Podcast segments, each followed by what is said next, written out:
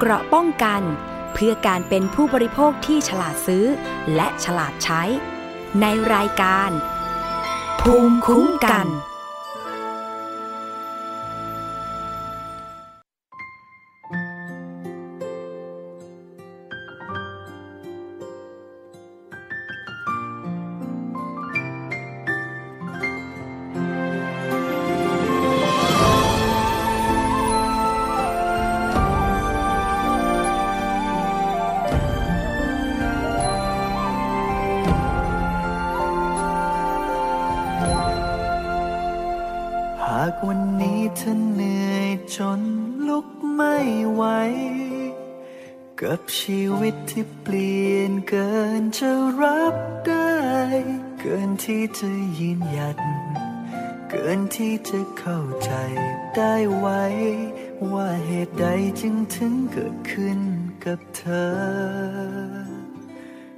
ากวันนี้ความฝันได้เปลี่ยนไป เปลี่ยนจากวันที่เคยดูเหมือนยิ่งใหญ่ เป็นวันที่ไม่รู้จัก วันที่ไม่เคยคาดหวังไว้ว่าชีวิตนี้จะต้องเผชิญแต่สักวัน แล้วมันก็ผ่านไป ไม่มีเรื่องอะไรใหม่ เกิดขึ้นแล้วก็จากไป สักวัน น้ำตาจะหยุดไหล สุขทุกข์ร้ายดีเท่าไร สุดท้ายก็ผ่านไป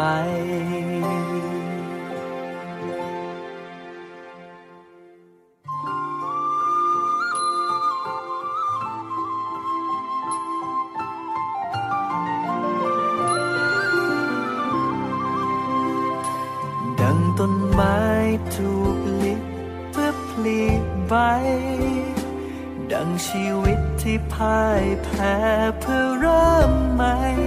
คนที่ไม่เคยเจ็บ คือคนที่ไม่เคยทำสิ่งไหน บอกใจเอาไว้เมื่อต้องเผชิญ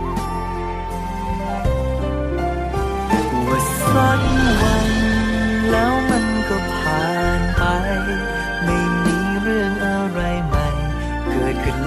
ก็จากไป สักวันน้ำตาจะหยุดไหล สุขทุกข์ร้ายดีเท่าไร สุดท้ายก็ผ่านไป บนเส้นทางในชีวิตของเธอ จะมีคำตอบรอ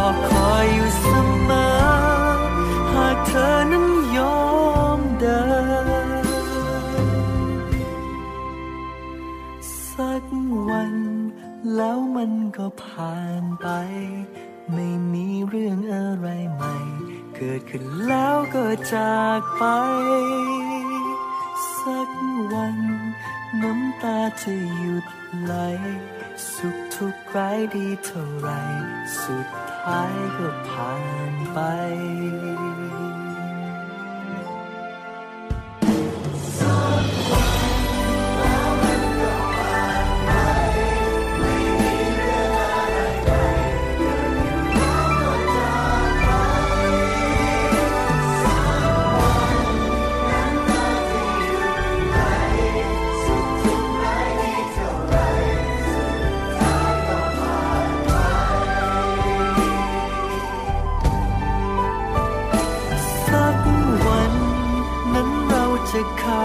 ใจ สุดท้ายร้ายดีเท่าไร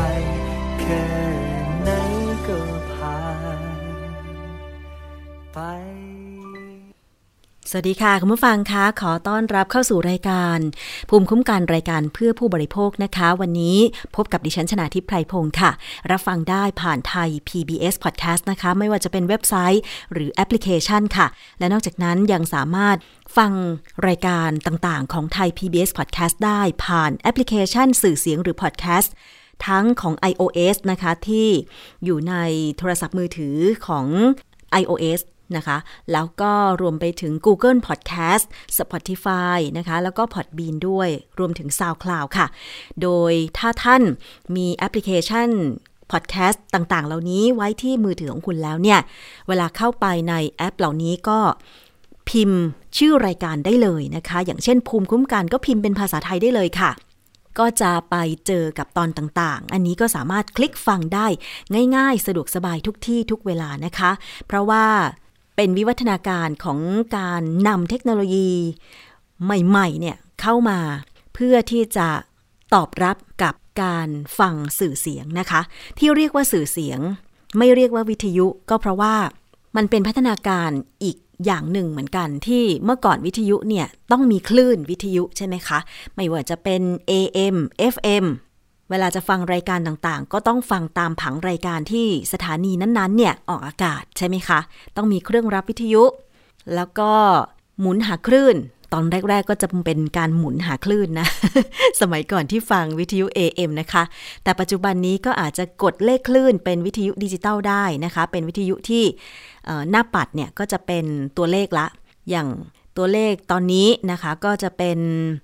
ถ้าเป็นในกรุงเทพนะ ก็จะเป็น 88 88.5 89 89.5 นะคะ แต่ว่ามีจำนวนสถานีวิทยุเพิ่มขึ้น เพราะว่า กสทช อนุญาตให้กิจการกระจายเสียงเนี่ย ตั้งสถานีวิทยุชุมชน เพื่อให้บริการในชุมชนนั้นๆ ให้บริการในชุมชนนั้นๆ แต่ว่ารัศมีการออกอากาศวิทยุชุมชนก็จะไม่ไกล อาจจะครอบคลุมตำบลหรืออำเภอเท่านั้นนะคะ แต่ตอนนี้ค่ะ เราก็มีสื่อเสียงที่ออนไลน์ทางสื่อออนไลน์ อย่างเช่น เว็บไซต์ หรือว่าแอปพลิเคชันแล้วนะคะ เป็นอีกหนึ่งสื่อ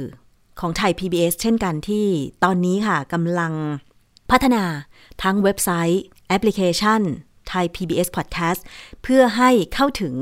ประชาชนได้ง่ายมากยิ่งขึ้นนะคะ แต่ว่าเราก็ยังคงไม่ทิ้งการเชื่อมต่อกับสถานีวิทยุในต่างจังหวัด เพื่อที่จะให้กระจายข้อมูลข่าวสารตรงนี้ ให้ได้รับฟังกันอย่างกว้างไกล แล้วก็ชัดเจนมากยิ่งขึ้น เพราะว่าเรามีสถานีวิทยุเครือข่าย ที่เป็นพันธมิตรกันมาหลายปีแล้วนะคะ กับกลุ่มวิทยุชุมชนที่มีวัตถุประสงค์ ในการทำสื่อที่เพื่อให้เป็นสื่อสาธารณะ ประโยชน์ก็คือประชาชนเหมือนเหมือนกันนั่นเองนะคะ ก็ต้องขอบคุณทุกสถานีเลยไม่ว่าจะตั้งอยู่ในจังหวัดไหน ก็รับสัญญาณของรายการที่ผลิตโดยไทย PBS Podcast ก็เป็นเครือข่ายกันได้นะคะ แจ้งข้อมูลเพิ่มเติมของเราค่ะ ถ้าเกิดว่าอยากจะรับรายการของไทย PBS Podcast นะคะ เข้าไปที่ Facebook เลยค่ะ facebook.com/thaipbspodcast นะคะ อันนี้ก็ง่ายๆเลย ส่งข้อความมาถึงทีมงานของเราได้นะคะ เชื่อมโยงฟรีไม่มีค่าใช้จ่ายค่ะ เพียงแต่ว่าเราขอข้อมูลของคุณ ว่าคุณจะนำรายการอะไรไปออกอากาศนะคะแล้วก็รายละเอียดอื่นๆ เพิ่มเติมเท่านั้นเองนะคะ แล้วเราก็มาเป็นพันธมิตรในการรับสัญญาณกันค่ะ เอาละวันนี้ก็มีเพลงให้กำลังใจคุณผู้ฟังกัน เริ่มต้นรายการนะคะ วันละเพลงวันละเพลงเท่านั้นเองค่ะ เพื่อไม่ให้เครียดจนเกินไป เพราะสถานการณ์ทุกวันนี้มันก็เครียดมากพออยู่แล้วเนาะตั้งแต่มีการระบาดของเชื้อไวรัสโคโรนาสายพันธุ์ใหม่ 2019 หรือโควิด -19 เนี่ยมันอยู่กับเรามาตั้งแต่ปลายปี 2562 แล้วนะคะ เริ่มระบาด แล้วก็ได้รับผลกระทบชัดเจนจากการท่องเที่ยวก่อนก็คือประมาณกลางเดือนมกราคม 2563 นี่ก็เดือนกรกฎาคมแล้ว อยู่กับเรามา 6-7 เดือนนะคะคุณผู้ฟัง ตอนนี้ค่ะ มียอดผู้ป่วยติดเชื้อสะสมทั่วโลกเนี่ย 10 กว่าล้านคนแล้วนะคะ 10 กว่าล้านคนแล้ว รักษาหาย 7 ล้านเสียชีวิตรวม5แสนกว่าคนแล้ว และประเทศที่ติดเชื้อมากเป็นอันดับหนึ่งก็คือสหรัฐอเมริกาค่ะ ส่วนไทย ยอดผู้ติดเชื้อก็จะรายงานโดยสบคทุกวันเลย ซึ่งไทย PBS เองก็มีการถ่ายทอดสดทุกวัน ตอนนี้มีความพยายามในการที่จะหายามารักษา วิจัยวัคซีนเพื่อป้องกันการติดเชื้อการแพร่เชื้อโควิด -19 มีข่าวที่น่าตกใจมากที่เกิดขึ้นที่สหรัฐอเมริกา หลายคนได้ฟังข่าวแล้วก็อาจจะแบบโอ้ทำไมคนสหรัฐอเมริกาเขาถึงคิดแบบนี้ จากข่าวที่ว่าประธานาธิบดีสหรัฐเนี่ย ก่อนหน้านี้คือ เวลาไปปรากฏตัว ตามที่เป็นข่าวก็จะไม่ใส่หน้ากากอนามัยเลย แต่เมื่อปลายสัปดาห์ที่ผ่านมา ปรากฏว่าประธานาธิบดีสหรัฐโดนัลด์ทรัมป์ไปตรวจในโรงพยาบาล ภาพที่ปรากฏก็คือเขาสวมหน้ากากอนามัย แต่เขาก็ยังให้สัมภาษณ์ว่าที่ก่อนหน้านั้นไม่ได้ให้ไม่ได้สวมหน้ากาก ก็เพราะว่ามันไม่จำเป็น การสวมหน้ากากอนามัย ก็ต้องดูสถานที่ที่ไปด้วย วาระและโอกาสด้วยว่าจำเป็นหรือไม่จำเป็นอ่าก็เขาสื่อให้เห็นว่า เขาไปตรวจโรงพยาบาลมันจำเป็นต้องใส่ เขาก็เลยต้องสวมหน้ากากอนามัยใช่ไหมคะ แต่ว่ามันขัดกับที่องค์การอนามัยโลกออกมาประกาศว่า ขอให้ ทุกคนเนี่ยสวมใส่หน้ากากอนามัยเมื่อออกจากบ้าน เมื่อไปในที่ชุมชนทุกแห่ง ไม่เฉพาะที่โรงพยาบาล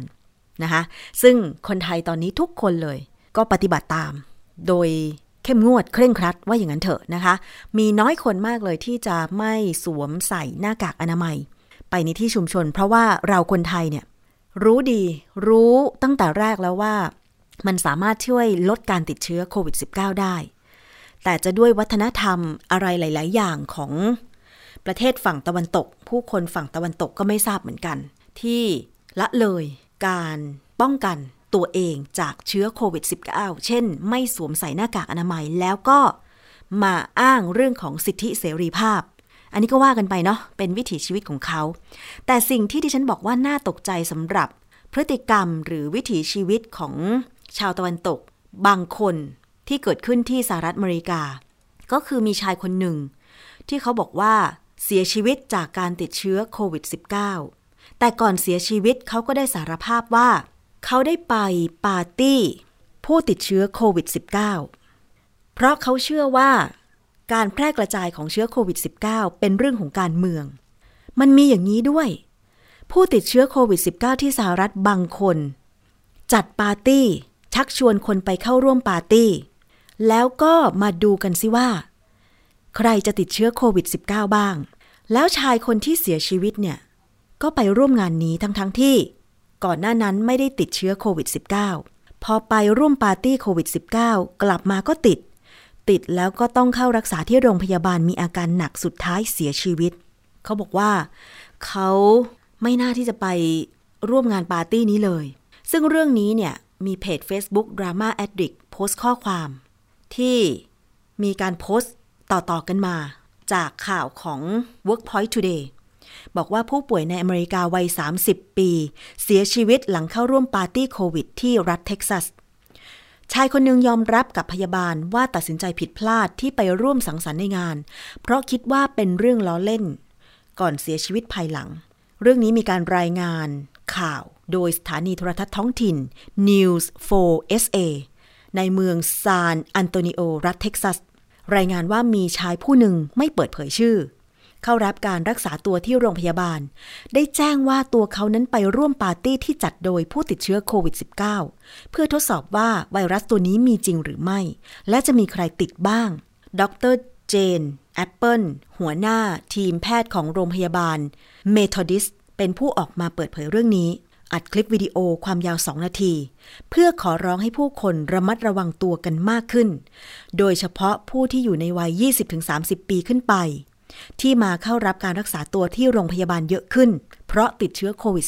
-19 และมีหลายรายอาการหนัก หนึ่งในนั้นก็มีชายวัย 30 ปีที่ออกมายอมรับกับพยาบาลคนนี้ด้วยว่าตัวเขาตัดสินใจผิดพลาด ที่ไปร่วมงานปาร์ตี้โควิด -19 เพราะคิดว่าเป็นการล้อเล่น แต่สุดท้ายกลับกลายเป็นเรื่องจริงและเสียชีวิต สิ่งที่น่ากังวล ตอนนี้ก็คืออัตราการติดเชื้อ ในสหรัฐเพิ่มสูงมากขึ้น รู้สึกว่าเมื่อวันที่ 12 กรกฎาคม 2563 สหรัฐอเมริกามีผู้ป่วย ติดเชื้อรายใหม่ 60,000 กว่าคน อันนี้ก็เรียกว่าสถานการณ์ไม่น่าไว้วางใจเลย แล้วถ้ายังมีความเชื่อความคิดแบบนี้อีก ไม่แน่ใจว่าอเมริกา จะต้องเผชิญกับอะไรต่อไปข้างหน้า ในขณะที่ฝากฝั่งเอเชีย มาดูที่ไทยกันนะคะ มีเหมือนจะเป็นข่าวดีเลยว่า ตอนนี้เนี่ยแพทย์ผู้เชี่ยวชาญด้านไวรัสวิทยากำลังจะทดลองวัคซีน ป้องกันโควิด -19 ในมนุษย์ค่ะคุณผู้ฟัง แพทย์ผู้เชี่ยวชาญด้านไวรัสวิทยาเชื่อว่าสายพันธุ์ของโควิด -19 ที่กำลังระบาดในรอบที่สองทั้งในฝั่งตะวันตกและเอเชีย ไม่น่าจะใช่สายพันธุ์ที่เคยระบาดในไทย และหากเป็นสายพันธุ์ที่ระบาดได้ง่าย นั่นหมายความว่า มีความจำเป็นอย่างมากที่ต้องเดินหน้าป้องกันโควิด -19 กันอย่างเต็มที่ค่ะ ทางด้านศูนย์วิจัยวัคซีน คณะแพทยศาสตร์ จุฬาลงกรณ์มหาวิทยาลัยคาดว่า จะเปิดรับอาสาสมัครเพื่อทดลองวัคซีนโควิด -19 ในเดือนกันยายน 2563 นี้ หลังจากผลทดลองในลิงเข็มที่ 2 ได้ผลดีค่ะคุณผู้ฟังศาสตราจารย์ในแพทย์เกียรติรักรุ่งธรรม ผู้อำนวยการบริหารโครงการพัฒนาวัคซีนโควิด -19 ระบุว่า วัคซีน CU COV 19 ชนิด mRNA เป็นวัคซีนที่ผลิตจากสารพันธุกรรมของเชื้อไวรัสโคโรนาสายพันธุ์ใหม่บางส่วน โดยผลการตรวจเลือดลิงหลังจากได้รับการฉีดวัคซีน พบว่าลิงที่ได้รับวัคซีนทุกตัว มีระดับภูมิคุ้มกันที่เพิ่มขึ้น โดยมีระดับภูมิคุ้มกันสูงมากในกลุ่มที่ได้รับวัคซีนโดสสูงนอกจากนี้นะคะ ยังพบว่าลิงทุกตัวมีสุขภาพแข็งแรง และไม่มีผลข้างเคียงจากการได้รับวัคซีนค่ะ จากการทดสอบครั้งนี้ จะเริ่มสั่งผลิตวัคซีนแล้วล่ะ แล้วก็จะนำมาทดลองในมนุษย์ตามแผนประมาณเดือนตุลาคม ถึงธันวาคมนี้ค่ะ ส่วนการทดสอบวัคซีนระยะที่ 1 จะทดสอบในอาสาสมัคร 100 คน ระยะที่ 2 ในอาสาสมัคร 500ถึง1,000 คน และระยะที่ 3 จะทดสอบ 10,000 คน ซึ่งการทดลอง ระยะแรกจะเป็นอาสาสมัครอายุ 18-60 ปี แบ่งเป็น 3 กลุ่มใหญ่และ 2 กลุ่มย่อย แบ่งการให้วัคซีนในโดสต่ำก่อน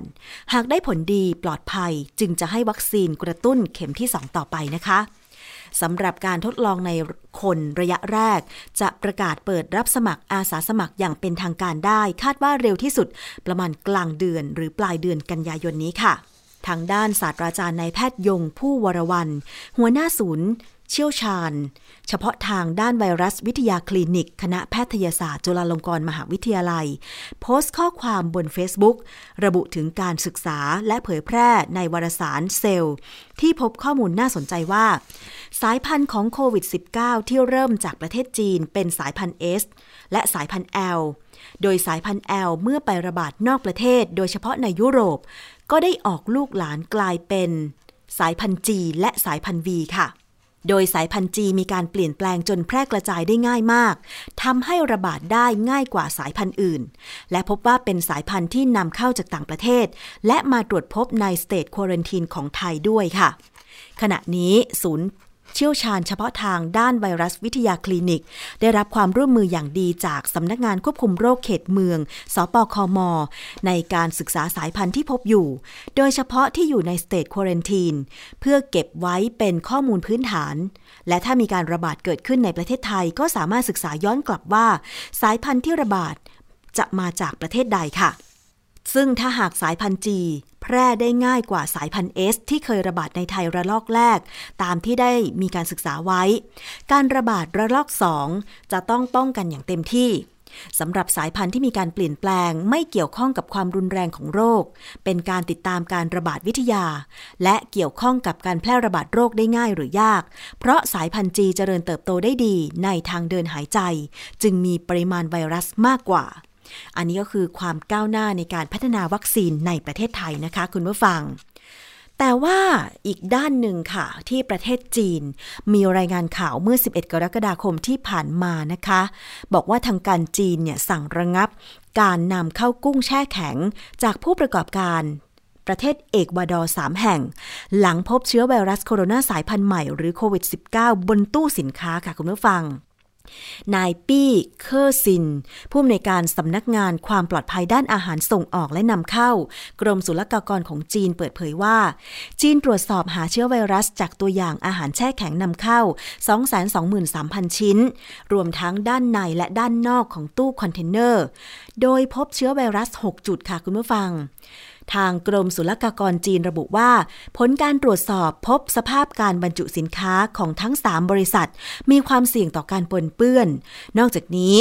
ระบบการบริหารจัดการความปลอดภัยทางอาหารก็ไม่สอดคล้องกับมาตรฐานนะคะ ด้านบริษัทส่งออกกุ้งแช่แข็งของเอกวาดอร์สองแห่งแถลงการณ์ว่าพวกเขาเสียใจที่จีนทำลายชื่อเสียงของอุตสาหกรรมเอกวาดอร์ เพียงแค่ตรวจพบไวรัสที่ด้านนอกตู้คอนเทนเนอร์ และประเมินความเสี่ยงเกินความเป็นจริง ซึ่งจีนเนี่ยเริ่มตรวจสอบสินค้าแช่แข็งเข้มงวดมากขึ้น หลังตรวจพบเชื้อไวรัสบนเขียงแล่ปลาแซลมอนนำเข้าทำให้มีการเก็บปลาแซลมอน ลงจากชั้นวางจำหน่ายนำไปสู่การระงับการนำเข้าปลาแซลมอนจากยุโรปเป็นการชั่วคราวมันก็น่ากังวลอยู่หรอกค่ะคุณผู้ฟัง เพราะไม่ว่าเชื้อไวรัสโควิด -19 จะปนเปื้อนที่เขียงแล่ปลา หรือจะปนเปื้อนที่ด้านนอกของตู้คอนเทนเนอร์ ที่นำเข้ากุ้งแช่แข็งของเอกวาดอร์ก็ตาม เพราะว่าในการขนส่งคุณผู้ฟังมันก็มีโอกาสปนเปื้อนไปทั่ว ลองคิดง่าย ๆนะคะ ทุกวันนี้เนี่ยเวลาเรารับของจากบริษัทขนส่ง เราเคยไหมที่จะฉีดพ่นแอลกอฮอล์บริเวณรอบๆกล่อง ไม่เคยคุณผู้ฟัง ไม่เคยนะ ดิฉันเชื่อแน่ว่า 99%ไม่เคย พอเรารับของปุ๊บเนี่ย เราก็เอามือรับของมาเลย ไม่ได้สวมถุงมือด้วยใช่ไหมคะ หรือแม้แต่บริษัทผู้ขนส่งเนี่ย เคยไหมที่เวลาไปรับสินค้าที่นำเข้าจากต่างประเทศ จะมีการพ่นยาฆ่าเชื้อก่อน ไม่มีนะคะ คุณผู้ฟังดิฉันเชื่อแน่ว่า น้อยมากที่จะระมัดระวังตรงนี้ค่ะ ซึ่ง ตู้คอนเทนเนอร์เนี่ยเวลาเปิดปิดเนี่ยพนักงานขับรถพนักงานส่งของเขาก็ใช้มือจับเปิดปิดใช่ไหมอาจจะมีระบบไฮดรอลิกเปิดปิดบ้าง แต่ว่ามันก็อาจจะไม่ใช่ขนส่งทุกขนส่งที่เขาจะเป็นแบบนี้ใช่ไหมคะ อย่างน้อยๆก็คือ เวลาเปิดปิดตู้คอนเทนเนอร์เวลายกเข้ายกออกตู้คอนเทนเนอร์ก็อาจจะใช้เครื่องมืออย่างเครื่องมือยกที่ท่าเรือ แต่มันก็ไม่เสมอไป เพราะว่าเวลาขนถ่ายสินค้าเนี่ย คนก็ต้องเป็นคนที่จะจับสินค้าอยู่ดี ใช่ไหมคะ มันมีโอกาสปนเปื้อน เพราะฉะนั้นฉันคิดว่าทางการจีนที่เข้มงวดแบบนี้ก็เพื่อไม่ให้เกิดการระบาดเชื้อจากต่างประเทศเข้าไปสู่จีนนะคะถือว่าเป็นการเข้มงวดที่ดีมาก ๆ เลยทีเดียวค่ะ เพราะฉะนั้นเนี่ยผู้ส่งออกสินค้าต่างหากที่จะต้องคอยหมั่นตรวจสอบ แล้วก็รักษาความสะอาดฆ่าเชื้อให้ดีก่อน ส่งสินค้าไปยังที่ต่างๆนะคะคุณผู้ฟังอะอันนี้ก็คือเรื่องของออสถานการณ์เชื้อโควิด -19 ซึ่งยังคงวางใจไม่ได้นะคะ มาอีกเรื่องหนึ่งค่ะคุณผู้ฟัง เป็นเรื่องของ CPTPP เราติดตามกันมายาวนานแล้วนะคะ หลายเดือนแล้วทีเดียวหลังจากที่ รัฐบาลไทยได้นำเรื่องนี้มา พูดคุยกันอีกครั้งหนึ่งว่าจะผลักดันไทย ให้เข้าร่วม CPTPP ตอนนี้มี 11 ประเทศที่เข้าร่วม แต่มันก็มีข้อสังเกตและความเป็นห่วงเป็นใยจากเครือข่ายผู้บริโภคว่า ถ้าเกิดไทยจะเข้าร่วม CPTPP เนี่ย มันอาจจะมีข้อเสียเปรียบหลาย ๆ อย่าง โดยเฉพาะในเรื่องของพืชพันธุ์และราคาสินค้าเกษตรไทย และวันนี้นะคะ ดิฉันจะขอนำเสียงจากการ เสวนา ย่อยๆ ของเครือข่ายผู้บริโภค ที่มูลนิธิเพื่อผู้บริโภค เกี่ยวกับ CPTPP ค่ะว่า ถ้าไทยเข้าร่วม แล้วเนี่ย มันจะกระทบเรื่องพืชพันธุ์อย่างไร เรื่องราคา ราคาสินค้าเกษตรของไทยอย่างไร และสิ่งที่กระทบตรงๆกับผู้บริโภคเลย ที่เราอาจจะคิดไม่ถึงว่า มีข้อกำหนดใน CPTPP ด้วยนั่นก็คือเรื่องของการซื้อขายออนไลน์ มันจะกระทบกับผู้บริโภคอย่างไร ไปฟังคุณวิทูลเลี่ยนจำรูนค่ะผู้อำนวยการมูลนิธิชีววิถีนะคะ พูดถึงว่าถ้าไทยจะเข้าร่วม CPTPP เนี่ยจะกระทบในเรื่องของพันธุ์พืชไทยอย่างไรค่ะ การเข้าร่วม CPTPP นะครับ มันจะมีเงื่อนไขให้เราต้องเข้าร่วมอนุสัญญาที่เรียกว่าอยู่ปอบ199เด็กนะครับอืมค่ะ อนุสัญญานี้เรียกง่าย ๆ เลยนะครับ มีผู้ขนานนามว่าเป็นอนุสัญญาโจรสลัดชีวภาพนะครับค่ะหมายถึงว่าเป็นอนุสัญญาซึ่งจะสร้างเอ่อข้อได้เปรียบนะครับ ให้กับเอ่อบริษัทเมล็ดพันธุ์นะครับ บริษัทค่ะยักษ์ใหญ่ทั้งหลายเนี่ยเข้ามาใช้ประโยชน์เอ่อจากเอ่อพันธุ์พืชนะครับค่ะ หรือเข้ามาอขอรับการคุ้มครองพันธุ์พืชในประเทศไทยนะครับโดยรวมเนี่ยตัวอนุสัญญาฉบับนี้เนี่ยจะทำหน้าที่สองสามอย่างนะครับที่สำคัญ อันแรกสุดที่ผมกล่าวเมื่อกี้นะครับ ก็คือว่าเอ่อเดิมเนี่ยกฎหมายไทยนะครับใครก็ตามที่จะเอาพันธุ์พืชไปพัฒนา ให้เกิดเป็นพันธุ์พืชใหม่นะครับ เพื่อที่เขาขอรับการคุ้มครองขอปลูกขาดเนี่ยนะครับ จะต้องมีก็ต้องแสดงที่มาว่าคุณเอาพันธุ์พืชพื้นเมือง อะไรไปนะครับ อยู่ในกฎหมายเลยนะครับ แต่ว่ายูฟอป1991 บอกว่าไอเนี้ยขัดกับอนุสัญญานะครับอันนี้ก็เป็นข้อแรกเลยนะครับ ก็คือจะเปิดทางให้กับบริษัททั้งหลายเนี่ยเข้ามาใช้ประโยชน์จากพันธุ์พืชโดยไม่ต้องขออนุญาตไม่ต้องขอแบ่งปันผลประโยชน์นะครับ ซึ่งเรื่องนี้เป็นเรื่องใหญ่มากๆนะครับ แล้วก็มีกฎหมายรอบประเทศรองรับนะครับแต่กฎหมายไทยก็มี รายละเอียดของเรื่องนี้อยู่นะครับในกฎหมายที่เรามีถ้าเราเข้าร่วม CPTPP ก็ต้องแก้ข้อนี้เลยนะครับอันนั้นที่หนึ่ง UPOV 1978 เนี่ยเป็นเป็นอนุสัญญาฉบับก่อนหน้านี้นะครับ ปัจจุบันนี้เนี่ย UPOV บอกว่าใครจะเข้าร่วม UPOV เนี่ยต้องเข้าร่วมโดยใช้ UPOV 1991 เท่านั้นนะครับ ทีนี้ UPOV 1978 เนี่ยจุดสำคัญมันอยู่ตรงนี้ครับ ก็คือว่าประเทศที่ใช้โมเดลกฎหมายตามยูป๊อป1978 เนี่ย จะอนุญาตให้เกษตรกรเนี่ยสามารถเก็บพันธุ์ไปปลูกต่อได้นะครับเหมือนว่าถ้าเราไปซื้อพันธุ์มานะครับแล้วมาปลูกเนี่ยเราเก็บเกี่ยวผลผลิตได้เนี่ยเราสามารถเก็บพันธุ์เหล่านั้นเนี่ยไปใช้ปลูกในฤดูต่อไปได้นะครับไม่ผิดกฎหมาย แต่ว่าถ้าอยู่พร้อมก้าหนึ่งเนี่ยการทำแบบนี้ถือว่าผิดกฎหมายครับเว้นแต่ว่า รัฐอาจจะยกเว้นให้ซึ่งทำได้ยากมากนะครับข้อยกเว้นที่ว่าเนี่ยก็คือการเก็บพันธุ์ไปปลูกต่อกลายเป็นสิ่งที่ผิดกฎหมายนะครับ UPOV หนึ่งเก้าเจ็ดแปดเนี่ยยังเขาเรียกว่าระยะเวลาในการให้สิทธิผูกขาดแก่บริษัทเนี่ยก็จะให้แค่สิบห้าปีนะครับแต่ UPOV หนึ่งเก้าเก้าหนึ่งบอกว่าต้องยี่สิบปีนะครับ เยอะมากเลยค่ะคือระยะเวลาใช่ กฎหมายไทยเนี่ยเราให้อยู่แค่สิบสองปีนะครับสำหรับพืชทั่วไปเพราะ ฉะนั้นถ้าเข้า UPOV หนึ่งเก้าเก้าหนึ่งเนี่ยพืชทั่วไปทั้งหลายเนี่ย ก็จะขยายไปอีกแปดปีเลยนะครับจากสิบสองเนี่ยบวกแปดเป็นยี่สิบเลย ในยูป๊อปหนึ่งเก้าเจ็ดแปดเนี่ยนักประปรุงพันธุ์นะครับ เวลาเขาขอยื่นขอรับการคุ้มครองเนี่ยเขาจะได้สิทธิเฉพาะตัวสายพันธุ์นั้นนะครับ แต่ว่ายูป๊อปหนึ่งเก้าเก้าหนึ่งบอกไปด้วยว่า มันจะขยายไปถึงไอสายพันธุ์อื่นด้วยก็ด้วยก็ได้นะครับ ที่หากมีลักษณะสำคัญของสายพันธุ์พืชที่เขายึดจดเอาไว้เนี่ย ไปปรากฏอยู่เนี่ย พันธุ์พืชเหล่านั้นเนี่ยจะถือว่าเป็นพันธุ์พืชใหม่ของบริษัทด้วย พันธุ์อื่นที่มีลักษณะไอ้ที่เขาจดเอาไว้เนี่ยนะในพันธุ์พืชที่เขาจดเอาไว้เนี่ย ถ้าพบว่ามีเนี่ยจะถูกสันนิษฐานว่าเป็น ของบริษัทด้วยอันนี้มันจะกระทบมากครับ เช่นเอายกอย่างง่าย ๆ นะคือว่าอย่างเกษตรกรไทยนะครับ เวลาเขาเก็บพันธุ์พืชไปปลูกต่อก็ดีเนี่ยเขาส่วนหนึ่งก็จะมีการคัดเลือกสายพันธุ์นะที่กลายพันธุ์ในแปลงปลูกอ่ากลายพันธุ์เนาะกลายพันธุ์แล้วเกิดเป็นพันธุ์ใหม่ขึ้นนะครับ แต่ว่าจิวพอปเก้าเนี่ยจะบอกจะบอกเลยว่า เอ๊ถึงแม้กลายกลายพันธุ์แต่ว่าลักษณะสำคัญเนี่ยยังมีของบริษัทอยู่นะไอเนี้ย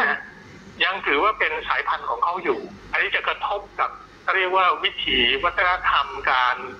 พัฒนาการคัดเลือกการปรับปรุงพันธุ์นะครับ ของชาวบ้านอย่างร้ายแรงนะครับอย่างเช่นข้าวหอมมะลิเนี่ย อันนี้ก็เกิดขึ้นจากการกลายพันธุ์นะชาวบ้านเก็บพัฒนามานะครับทุเรียนหมอทอง อันนี้ก็เกิดขึ้นจากการกลายพันธุ์การพัฒนาคัดเลือกโดยกระบวนการชาวบ้านนี่แหละแต่ต่อไปนี้สิ่งนี้จะทำให้ทำได้ยากขึ้นนะครับ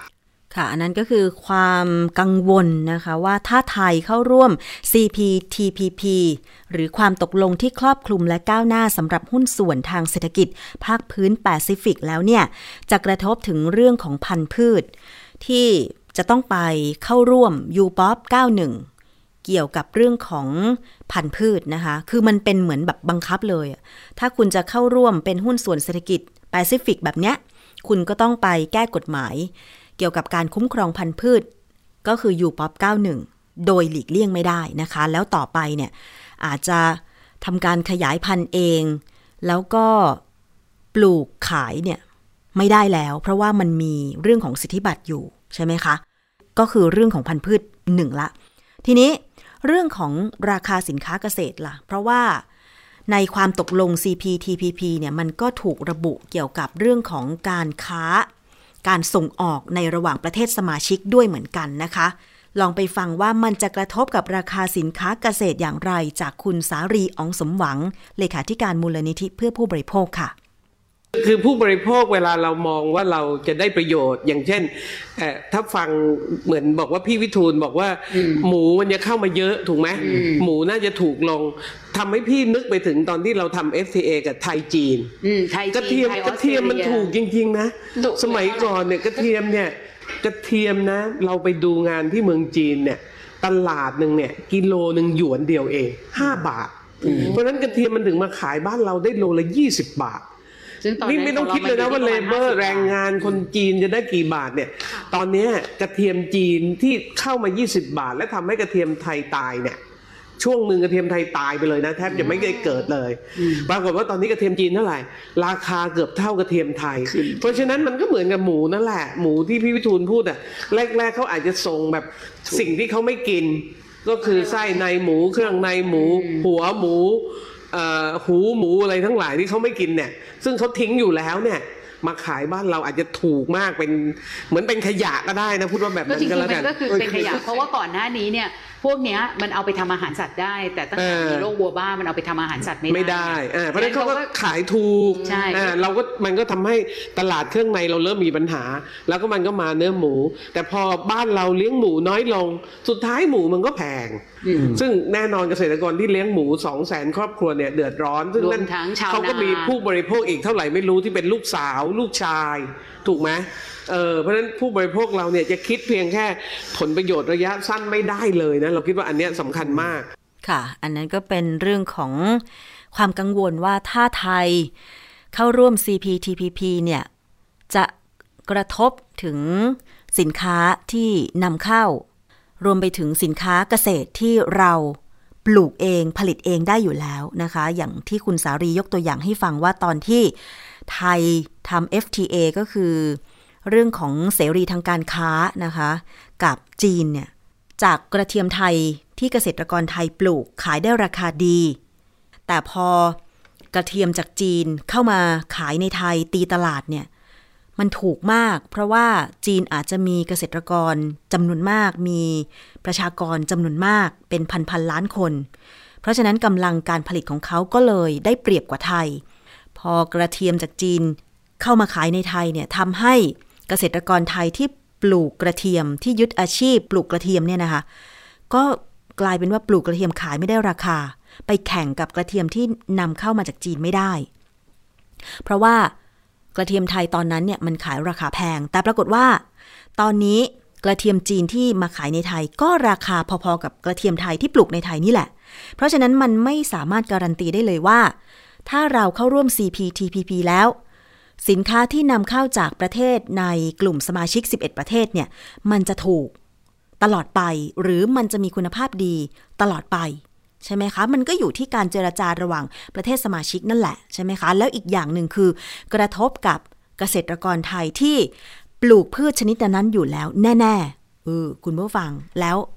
ยังไงล่ะ เกษตรกรไทยจะทำมาหากินอะไรล่ะ ใช่ไหมคะ ถ้าปลูกพืชแล้วขายไม่ได้ราคา อีกสิ่งหนึ่งที่ดิฉันเองก็เพิ่งทราบ ว่าถ้าเกิดเราเข้าร่วม CPTPP แล้วเนี่ย ผู้บริโภคจะได้รับผลกระทบตรงๆ มันคือการค้าการขายออนไลน์ เป็นอย่างไรไปฟังจากคุณสารีอีกครั้งหนึ่งค่ะ ตรงๆเลยนะ เรื่องซื้อขายออนไลน์ สิ่งที่มันจะเกิดขึ้นก็คือว่าต่อไปบริษัทที่มาขายเนี่ยไม่ต้องจดทะเบียนนะ เพราะฉะนั้นอ่าอย่างสมมุติว่าเราเคยมีบริษัทที่ขายเครื่องสำอาง แล้วก็คนใช้เนี่ยแทนที่จะ ตัวขาว หน้าขาว แขนขาวนะเนื่องจากคนใต้เนี่ยเขาดำคนใต้ใช้เยอะนะเขาดำเพราะฉะนั้นเขาก็ใช้ครีมหน้าขาว ปรากฏว่าพอใช้เสร็จแล้วเนี่ยผิวมันแตกหมดเลยเป็นลายงา คือมันผิวมันก็น่าเกลียดอะนะพอใช้เอ่อเนื้อตัวร่างกายเนี่ยปรากฏว่าถ้าคุณไม่ต้องจดทะเบียนเนี่ย เราจะฟ้องคดีแทบจะไม่ได้เลยนะ เราฟ้องคดีไม่ได้เลย เขาจะมารับผิดชอบยังไง นะเขาจะมารับผิดชอบยังไง รับผิดชอบเราไม่ได้เลย ซึ่งซึ่งเนี่ยมันก็จะเกิดผลเสีย พอเขาไม่ได้ต้องจดทะเบียนอย่างสมมติว่าอ่าประเทศที่อ่าเวียดนามกันแล้วกันเนี่ยมาขายเครื่องสำอางเนี่ย แล้วคุณไม่ต้องจดทะเบียน พอเราใช้แล้วหน้าเราพัง ขาเราลายเนี่ยนะซึ่งอ่าผู้หญิงจำนวนมากใครก็อยากสวยถูกไหมถ้าเกิดขาลายเนี่ยมันก็เสียความสวยงามไปเยอะ ซึ่งปัจจุบันนี้อย่างกรณีของไอ้ครีมตัวหนึ่งเราก็ฟ้องจนชอ่านะฟ้องจนชใไหมนะ ซึ่งอันนี้เรายังฟ้องได้ เพราะค่ะผู้ประกอบการอยู่ในประเทศอยู่ในประเทศไทยเขาจดทะเบียน แต่ถ้าคุณไม่ต้องมาจดทะเบียนเลยเนี่ยแล้วเราจะไปฟ้องใครเพราะไม่รู้ว่าเป็นใครเหมือนกับตอนนี้ที่เราเจอปัญหามูลนิธิเจอปัญหา California WOW ก็คือ California WOW เนี่ยเราส่งหมายไปให้ Eric Mark Levine ไม่ได้ เพราะว่าเขาอยู่ที่แคนาดาเออนี่เป็นแคนาดาด้วยนะอ่าน่าสนใจ แล้วก็มาทำธุรกิจเอ่อออกกำลังกายบ้านเรา ตอนนี้เรายังส่งหมายไม่ได้เลยนี่คือปัญหานะ ถ้าเกิดว่าธุรกิจอีคอมเมิร์ซเนี่ยไม่ต้องมาจดทะเบียน ไม่ต้องมาลงทะเบียนอะไรเลย ขณะนี้มูลที่เองเนี่ยรณรงค์เลยว่าใครอยากขายขายเราไม่ว่า แต่ขอให้มันลงทะเบียนหน่อยว่าใครกำลังจะขาย เพื่อให้มีความรับผิดชอบต่อชีวิตของผู้บริโภคคือเราต้องไม่ลืมนะว่า เรากินอาหารขณะนี้ยังตายนะ ลินปีที่แล้วเนี่ยตายไปสี่ราย อาหารเสริมนะแล้วนี่ก็เป็นส่วนหนึ่งของผลิตภัณฑ์สุขภาพที่จะมาขายอีกมากมายมหาศาลค่ะนั่นก็คือความกังวลว่า ถ้าเราเข้าร่วม CPTPP นะคะ หรือความตกลงที่ครอบคลุมและก้าวหน้าสำหรับหุ้นส่วนทางเศรษฐกิจภาคพื้นแปซิฟิก ซึ่งมี 11 ประเทศอยู่ในตอนนี้เนี่ย แล้วจะต้องไปยอมรับเกี่ยวกับเรื่องของการค้าการขายออนไลน์ของเขานะคะว่า ใครจะค้าขายออนไลน์ไม่ต้องมาขึ้นทะเบียนกับทางการไทยเนี่ย ถ้าเกิดปัญหาการซื้อขายออนไลน์ขึ้นมา แล้วผู้บริโภคไทยจะไปตามเอากับใคร เพราะว่าตามตัวผู้ขายทางออนไลน์ไม่เจอ เพราะไม่มีการขึ้นทะเบียนให้ข้อมูลอะไรกับทางการไทยไว้เลย ใช่ไหมคะ ขนาดทุกวันนี้ค้าขายออนไลน์เวลาเกิดปัญหาอย่างในประเทศก็ตามเนี่ยยังตามหาไม่ได้เลยนะคะ เหมือนที่คุณสารีอองสมหวังยกตัวอย่างเมื่อสักครู่ว่า กรณีฟิตเนส California WOW เนี่ย ผู้ลงทุนหรือนักลงทุนเนี่ยเป็นคนต่างชาติ ตอนนี้ก็หนีไปอยู่แคนาดาละ แล้วผู้บริโภคไทยที่ไปซื้อแพ็กเกจฟิตเนสของแคลิฟอร์เนียวาวที่เสียเงินหลักพันหลักหมื่นหลักแสนเนี่ยนะคะ ตามเอาเงินคืนไม่ได้เพราะเขาปิดฟิตเนสไปทุกสาขาแล้ว แล้วก็หนีไปอยู่เมืองนอกแล้วเนี่ยนะคะ เพราะฉะนั้นเนี่ยมันตามยากถ้าเกิดว่าเป็นนักลงทุนต่างชาติ แล้วยิ่งถ้าเป็นค้าขายออนไลน์ ต่อให้จะเป็นประเทศในกลุ่มแปซิฟิก 11 ประเทศนี้ก็ตามเนี่ยนะคะ ก็ไม่ได้หมายความว่ามันจะการันตีอะค่ะ ว่าเวลาเกิดปัญหาแล้วเราจะสามารถตามเอากับผู้ลงทุนที่อยู่ในประเทศ 11 ประเทศ หรือในอนาคตอาจจะมีเพิ่มอีกหลายประเทศเนี่ยนะคะ 11 ประเทศที่ว่าก็คือ ญี่ปุ่น แคนาดา เม็กซิโก เปรู ชิลี ออสเตรเลีย นิวซีแลนด์ สิงคโปร์ มาเลเซีย บรูไน และเวียดนาม 7 ประเทศที่ให้สัตยาบันแล้ว ก็คือเม็กซิโก ญี่ปุ่น นิวซีแลนด์ แคนาดา ออสเตรเลีย และเวียดนามนะคะแต่อีกหลาย ๆ ประเทศนั้นก็ยังไม่ได้ให้สัตยาบัน เนื่องจากว่าเขาอาจจะต้องไปศึกษาให้รายละเอียด เพราะฉะนั้นอันนี้ก็เป็นอีกหนึ่งเรื่องที่ต้องมาร่วมกันติดตามกันอย่างใกล้ชิด ในฐานะที่เราเป็นผู้บริโภคนะคะ กระทบแน่นอนเลย จากที่ได้ฟังทางเครือข่ายผู้บริโภคพูดคุยมานะคะ เอาละค่ะ คุณผู้ฟังคะนี่คือช่วงเวลาของรายการภูมิคุ้มกันรายการเพื่อผู้บริโภคนะคะ ในช่วงแรกเราก็ติดตามข้อมูลข่าวสารกัน หลากหลายประเด็นเลยนะคะ แต่ว่าเรายังมีช่วงที่ 2 ก็คือคิดก่อนเชื่อค่ะ วันนี้ดิฉันคุยกับดรแก้วกังสดานนภัยนักพิษวิทยานะคะ เกี่ยวกับเรื่องของ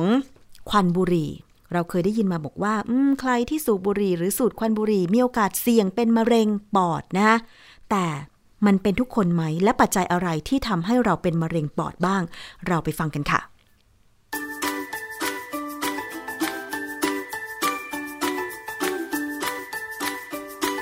ช่วงคิดก่อนเชื่อ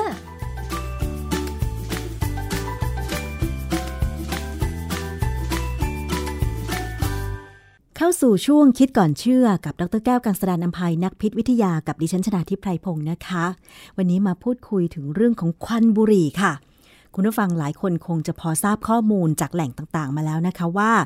ควันบุหรี่หรือใครที่สูบบุหรี่นั้นเนี่ยมีโอกาสเสี่ยงที่จะเจ็บป่วย โดยเฉพาะกับโรคมะเร็ง ถึงแม้ว่าบางคนจะไม่เคยสูบบุหรี่เลย แต่ถ้าคนในครอบครัว สูบบุหรี่แล้วก็ได้สูดควันบุหรี่บ่อยๆ ก็มีโอกาสเสี่ยงที่จะป่วยเป็นมะเร็งเหมือนกัน แต่ทีนี้มันมีงานวิจัยอะไรใหม่ๆไหมที่ จะออกมาบอกเกี่ยวกับข้อมูลของควันบุหรี่ว่า ใครสูดมากหรือใครไม่เคยสูดหรือใครที่สูบบุหรี่เนี่ยจะมีโอกาสเป็นมะเร็งปอดหรือไม่ต้องไปถามอาจารย์แก้วค่ะ อาจารย์คะ ทุกคนที่สูบหรือว่าที่สูดควันบุหรี่เนี่ยมีโอกาสเสี่ยงเป็นมะเร็งปอดไหมคะอาจารย์ คืออย่างนี้นะควันบุหรี่เนี่ย มันเป็นควันที่มีสารพิษเต็มไปหมดเลยนะเป็นร้อยร้อยๆชนิดค่ะปรากฏว่าไม่ใช่ว่าทุกคนเนี่ยที่สูบบุหรี่หรือถ้าคนบางคนเนี่ยไม่ได้สูบจะเป็นเขาเรียกว่าอะไร second hand smoker คือเป็นคนที่ได้ควันบุหรี่เอง เช่น สามีสูบปัญญาก็ได้ด้วยอะไรเงี้ยนะค่ะก็ไม่ได้ไม่ได้หมายความว่าทุกคนจะต้องเป็นมะเร็งเพราะอะไรมันมีการอาจารย์ คนที่สูบหรือคนที่สูดควันบุหรี่เนี่ยมันได้รับสารพิษอยู่แล้ว แต่ทำไมปัจจัยเสี่ยงต่อการเป็นมะเร็งปอดไม่เท่ากันนะคะแต่จริงๆแล้วเนี่ยมันเป็นปัจจัยเกี่ยวกับพันธุกรรมจะเห็นว่ามีคนในบ้านเมืองเราเนี่ยนะที่มีชื่อเสียงเนี่ย หลายคนเนี่ยสูบบุหรี่นะแก่ตายว่าแปดสิบกว่านะแต่ว่าคนที่สูบบุหรี่เนี่ยหลายคนเนี่ยไม่เป็นมะเร็งแต่ก็เป็นไอ้ถุงลมโป่งพอง เป็นเยอะนะ อันนี้อันนี้เราจะไม่ได้พูดถึงนะ แต่เป็นเยอะ เพราะว่าควันบุหรี่เนี่ยมันมีตัวที่ไปทำให้เกิดอาการที่ถุงลมเนี่ยเสียสภาพนะพวกคนพวกนี้ก็จะทรมานทรกรรมอยู่เหมือนกันนะค่ะแต่ว่าบางคนเนี่ยไม่เป็นถุงลมโป่งพอง แต่ว่าเป็นมะเร็งเลย แต่มันไม่เหมือนกันสำหรับคนแต่ละคนมันมีงานวิจัยนะฮะที่เขาบอกว่าบางคนทำไมถึงเป็นหรือไม่เป็นทั้งนี้เพราะว่าโดยความความรู้พื้นฐานทางชีวเคมีเนี่ย ในร่างกายเรามนุษย์เราเนี่ย เรามีระบบเอนไซม์ซึ่งจะเป็นตัวกระตุ้นสารพิษในควันบุหรี่ให้ออกฤทธิ์ค่ะคือสารพิษที่อยู่ในในโลกเราเนี่ยนะมันมีอยู่สองกลุ่มง่ายๆ กลุ่มหนึ่งเนี่ย เวลาเราได้เข้าไปในร่างกายเราแล้วเนี่ย มันจะออกฤทธิ์เลยนะเช่นพูดถึงไงดีเช่นพิษงูเนี่ยนะงูกัดเราเนี่ยไม่ต้องมีอะไรมาช่วยมันหรอกพิษงูเนี่ยมันทำให้เราตายได้ค่ะแต่สารก่อมะเร็งส่วนใหญ่เนี่ย มันเกิดมากับ สิ่งแวดล้อม มันอยู่กับความร้อนมันอยู่กับอะไรก็ตามที่ทำให้มันจะต้องเป็นสารที่ทนกับสิ่งแวดล้อมค่ะเพราะฉะนั้นเนี่ยเวลามันเข้าไปในร่างกายเราแล้วเนี่ย ส่วนใหญ่แล้วถ้าเราไม่กระตุ้นมัน มันก็จะไม่ออกฤทธิ์ตัวอย่างเช่น สมมติเราเรากินสารพิษเช่นอะฟลาท็อกซินเข้าไปเนี่ยนะกินไปอาหารเนี่ย พอมันเข้าไปถึงลำไส้เล็กแล้วเนี่ย มันก็จะถูกดูดซึมไปที่ตับ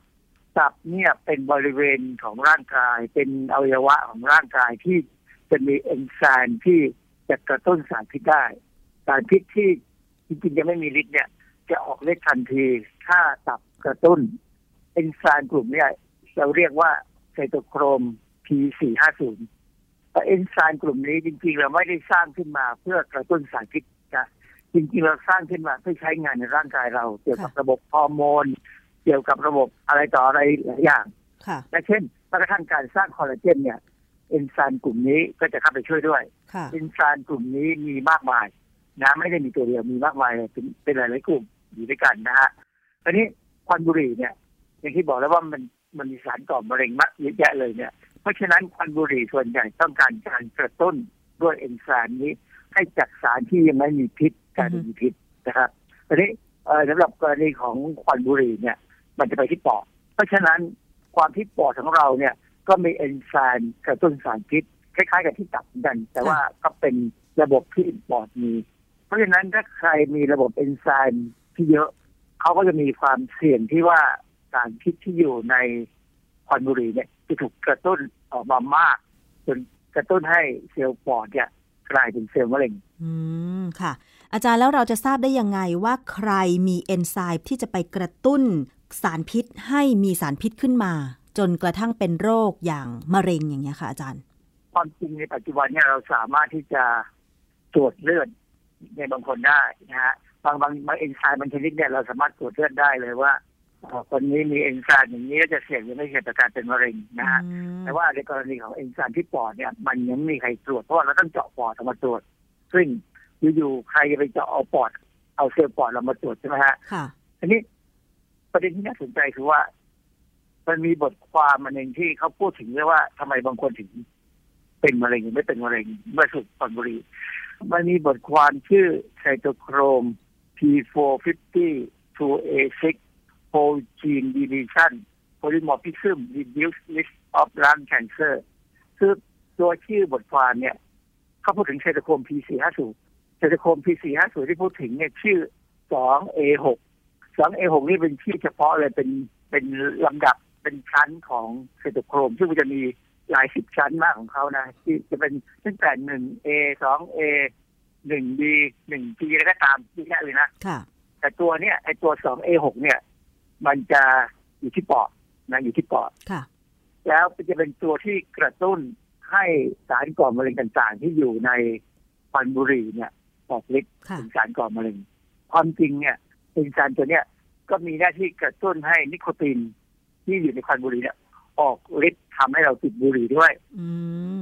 เพราะฉะนั้นในงานวิจัยเขาเนี่ย คือมันเป็นงานวิจัยแบบ ที่เราเรียกว่า meta analysis คือเป็นงานวิจัยที่เขาไปดูงานวิจัย ในเรื่องเนี้ย ในเรื่องที่ทำเกี่ยวกับไซโตโครม P450 2A6 เนี่ยนะแล้วคนมีหรือไม่มีเนี่ย หรือมีมากหรือมีน้อยเนี่ย เป็นมะเร็งปอดในระดับไหน มีคนทำหลายๆการวิจัยเนี่ย คนที่ทำบทความที่ผมไปดูเนี่ยเขาเอางานวิจัยต่างๆ เนี่ย มานั่งเปรียบเทียบแล้วก็นั่งประเมินดูว่ามันมีแนวโน้มยังไงอืมเอ่อเขาดูบทความเป็นร้อยบทความเลยค่ะแต่ว่าแต่เขาคัดกรองได้มาเก้าบทความแปดบทความนั้นเป็นข้อมูลของชาวเอเชีย เช่นญี่ปุ่น เช่นจีนบังคลาเทศ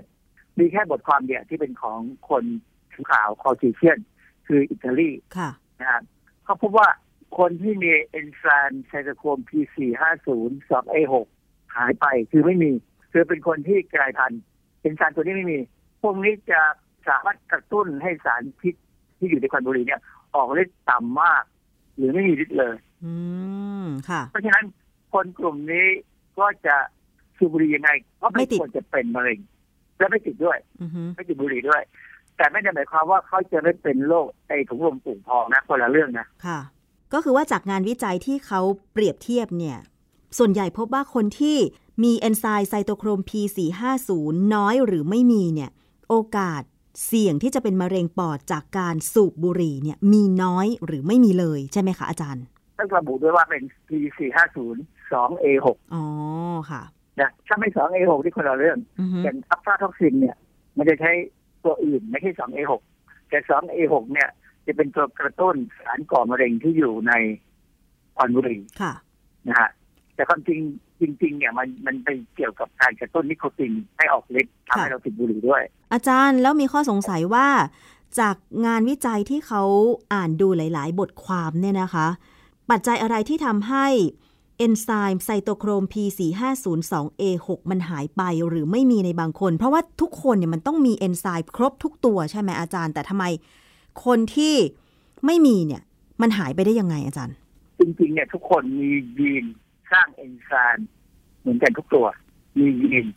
แต่ยีนของบางคนกลายพันธุ์หรือผิดปกติค่ะ การสร้างเอนไซม์หรือการสร้างโปรตีนที่เป็นเอนไซม์ก็อาจจะมีน้อยมาก หรือไม่มีเลย หรือบางคนอาจจะมีมากมากๆก็ได้ แล้วแต่คนนะแต่ในกรณีของงานวิจัยชิ้นเนี้ยเขาสนใจศึกษาคนที่ ไอ้เอนไซม์ cytochrome P450 2A6 มันหายไปค่ะซึ่งความจริงเนี่ยถามว่ามันหายไปจริงๆไหม มันไม่ได้หายหรอกเพียงแต่ว่ามันไม่แสดงตัวอ๋อเพราะฉะนั้นเขาก็เลยกลายเป็นคนที่สูบบุหรี่ไงเขาก็คงไม่เขาก็ไม่ค่อยเป็นมะเร็งอะโอกาสเป็นก็น้อย มันมันคล้ายๆคนบางคนที่มีเอ็นเมดเลือดขาวที่เราเรียกว่า CD4 ผิดปกติเนี่ย คนพวกนี้ยังไงยังไงก็ไม่เป็นเอดคือมันไม่ใช่ว่าเป็นโชคดีของเขาก็ไม่น่าจะใช่อะเพราะว่า การที่เขาขาดเอนไซม์ตัวนี้ไปเนี่ยมันอาจจะมีผลต่อระบบอย่างอื่นของร่างกายก็ได้ เพราะว่าอย่างที่บอกแล้วไงว่าไซโตโครม P450 เนี่ยเป็นเอนไซม์ที่ร่างกายเราผลิตขึ้นมาเพื่อใช้งานบางอย่าง ซึ่งบางไซโตโครมบางตัวเรายังไม่รู้มันใช้ทำอะไร แต่เราไปรู้ว่ามันทำงานเกี่ยวกับสารพิษเป็นนักวิทยาก็ศึกษาเกี่ยวกับสารพิษแหละ แต่ว่าจะไม่ต้องรอให้มีนักชีวเคมีสาขาอื่นที่เขาอาจจะมาดูว่าไซโตโครม P450 2A6 เนี่ย อาจจะมีประโยชน์ในเรื่องอื่นก็ได้ค่ะ อาจารย์แล้วไซโตโครม P450-2A6 เนี่ย จริง ๆ แล้วมันมีหน้าที่อะไรนอกจากกระตุ้นสารพิษให้ออกฤทธิ์เนี่ยค่ะ คือความจริงเนี่ยนะนิโคตินเนี่ย ที่เราได้จากบุหรี่เนี่ย มันเป็นสารที่มีลักษณะเหมือนกับสารบางอย่างที่อยู่ในร่างกายเรา อยู่ในธรรมชาติ ที่จะกระตุ้นให้ร่างกายเราให้เราเนี่ยรู้สึกสดชื่นอืมเพราะฉะนั้นเอนไซม์ตัวเนี้ย เนื่องจากหน้าที่ของมันที่เรารู้เนี่ยคือมันกระตุ้นนิโคตินได้ให้ออกฤทธิ์ทำให้เรารู้สึกให้หลายคนเนี่ยรู้สึกสดชื่นนะนะตัวที่ค่ะสูบเนี่ยนะจริงๆแล้วเนี่ยมันก็มีสารตัวอื่นด้วยเหมือนกันที่เป็นสารตัวเนี้ยเข้าไปช่วยด้วยเพียงแต่ว่าผมยังหาข้อมูลไม่เจออืมยังไม่ค่อยมีใครศึกษาเรื่องนี้เท่าไหร่ค่ะนะฮะเราก็ยังไม่รู้เหมือนกันว่า การที่เขาขาดเอนไซม์ไปแล้วเนี่ย เรามีปัญหาอะไรไหมอืมแต่ทีนี้ประเด็นหนึ่งที่น่าสนใจคือ ถ้าสมมติมีการตรวจเอนไซม์นี้ในคนทั่วไปในอนาคตเนี่ยนะ เราจะรู้เลยว่าคนคนไหนมีความเสี่ยงกับการเป็นมะเร็งปอด หรือไม่เสี่ยงกับการเป็นมะเร็งปอด เพราะว่าควันบุหรี่เนี่ยมันมีทั่วไป ยกขณะนี้เราก็พยายามจำกัดการสูบบุหรี่นะใช่แต่เราก็ได้กลิ่นมันอยู่ตลอดเวลาใช่ไหมบางทีเราไปที่ไหน ซึ่งเราก็ไม่คิดว่าจะเจอก็เจอเพราะเพราะว่าในบางแห่งเนี่ยไม่มีใครกล้าไปบอกให้คนที่กำลังสูบบุหรี่อย่าหยุเพิ่ดงสูบหรืออย่าให้เลิกสูบค่ะ เพราะมันอาจจะมีการทำร้ายกันขึ้นมา แล้ว ควันบุหรี่ควันทูบควันอะไรก็ตามเนี่ย มันมีเยอะมากควันรถเมล์อะไรเงี้ย ซึ่งควันเหล่าเนี้มีสารก่อมะเร็ง แล้วก็จะมีเอนไซม์เทสโคม P450 จำเพาะชนิดเลย ที่จะกระตุ้นตัวนั้นตัวนี้ให้ออกฤทธิ์ก่ค่ะอให้เกิดมะเร็งปอดอืมดังนั้นถ้าอนาคตเนี่ยเราสามารถตรวจได้เนี่ยเราจะเห็นว่าคนไหนมีความเสี่ยงหรือไม่เสี่ยงอะไร มันอาจจะเป็นประโยชน์ก็ได้ในการที่จะวางแผนกำลังคนในการให้ทำงานนู่นนั่นทำงานนี้ หรือไปทำงานที่ เสี่ยงหรือไม่เสี่ยงกับการเป็นมะเร็งก็ได้ หลายประเทศในประเทศที่เขาพัฒนาอะไรเนี่ยเขาเริ่มตรวจเรื่องเอนไซม์เทเลโคม P450 แล้วเช่น เอนไซม์ในตับเนี่ยบางตัวเนี่ยนะครับในกลุ่มเนี่ย เราจะรู้เลยว่าคนคนนี้ไม่เหมาะที่จะทำงาน ที่จะต้องทำงานยาวๆอะเพราะเพราะว่าความเสี่ยงกับการที่เขาจะเป็นมะเร็งตายเนี่ยสูงค่ะ บางประเทศเขาจะเริ่มมองเหมือนกันแต่เพียงแต่ว่าเข้าไปมันก็ไม่ค่อยยุติธรรมกับคนคนนั้น เนื่องจากว่า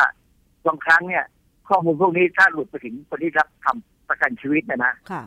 เขาก็ขึ้นเบี้ยประกัน เพราะว่าถือว่าเป็นคนที่มีความเสี่ยงสูงในการที่จะเจ็บป่วยเป็นโรคนั้นๆ ใช่ไหมคะอาจารย์อ่าเพราะงั้นกรมธรรม์ก็จะต้องเขียนใหม่ว่า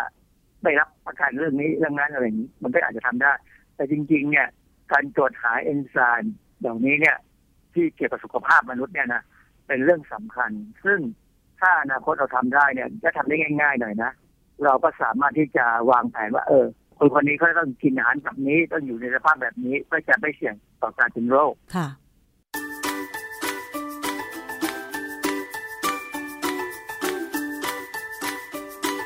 ช่วงคิดก่อนเชื่อ